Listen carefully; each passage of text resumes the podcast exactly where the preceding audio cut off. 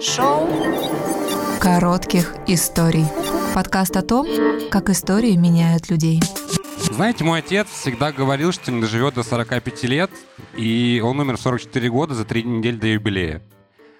После этого случая я очень тщательно стал выбирать э, то, что я говорю, и то, что я посылаю в космос, во Вселенную так или иначе.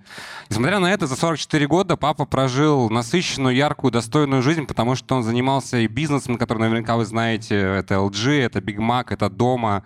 Он был депутатом, он открыл газету «Гостиный двор», семейный бюджет, и занимался этим до, ну, до конца своей жизни. И за то время, которое нам с ним получилось быть рядом, это 18 лет, потому что когда мне было 18, он умер, э, он меня многому научил, чему-то хорошему, чему-то не очень.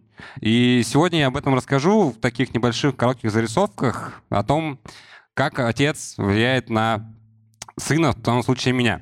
Начнем, наверное, с начальной школы. Я поступал в школу, это была 21 гимназия, там был довольно жесткий отбор, и после различных э, каких-то письменных тестов было собеседование.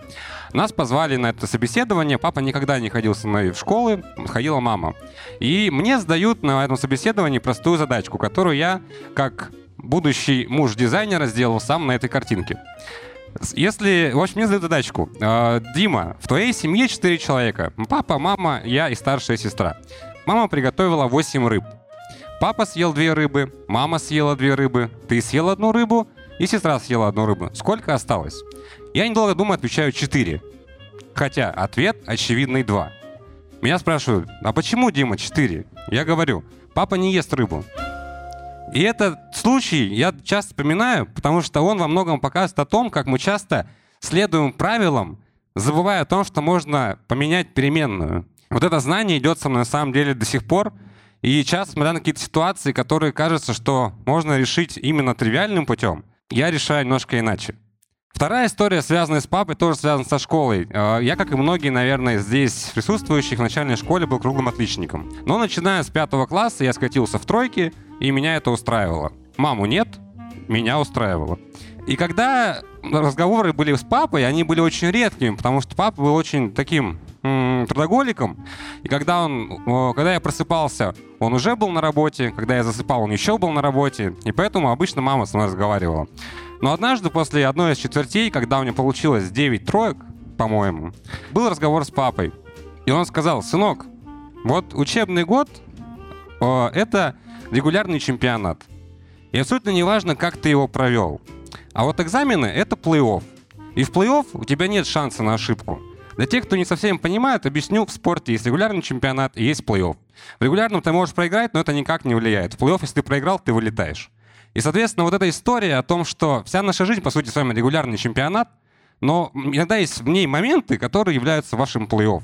И вот если там вы совершите ошибку, это будет очень больно и неприятно. А еще я запомнил одну фразу, такую папину, которая, наверное, мой девиз э, по жизни, когда он сказал, что троечники добиваются в жизни большего успеха, чем отличники. Потому что уже в школе они учатся идти на компромиссы, договариваться, обманывать и не, и не следовать правилам. И это, на самом деле, очень помогает. Третья история, она, наверное, будет немножко грустная, потому что папа, хоть занимался бизнесом и довольно много в этом достиг, но он был очень наивным и добрым человеком и искал всегда в людях доброе. И это очень сильно... Э, это очень сильно помешало нам в 2007 году, когда был кризис, и папу, мягко говоря, кинули на огромные суммы денег. Нам пришлось уезжать даже в другой город, потому что нам якобы угрожала опасность.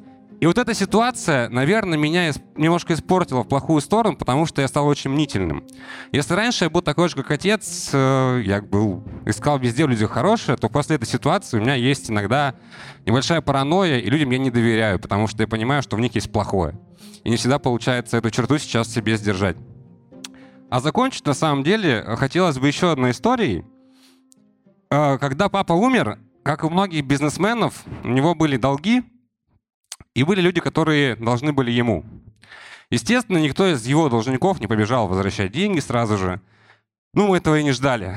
Но спустя примерно год после смерти пришел человек, не буду называть имен, который единственно вернул достаточно большую сумму денег маме.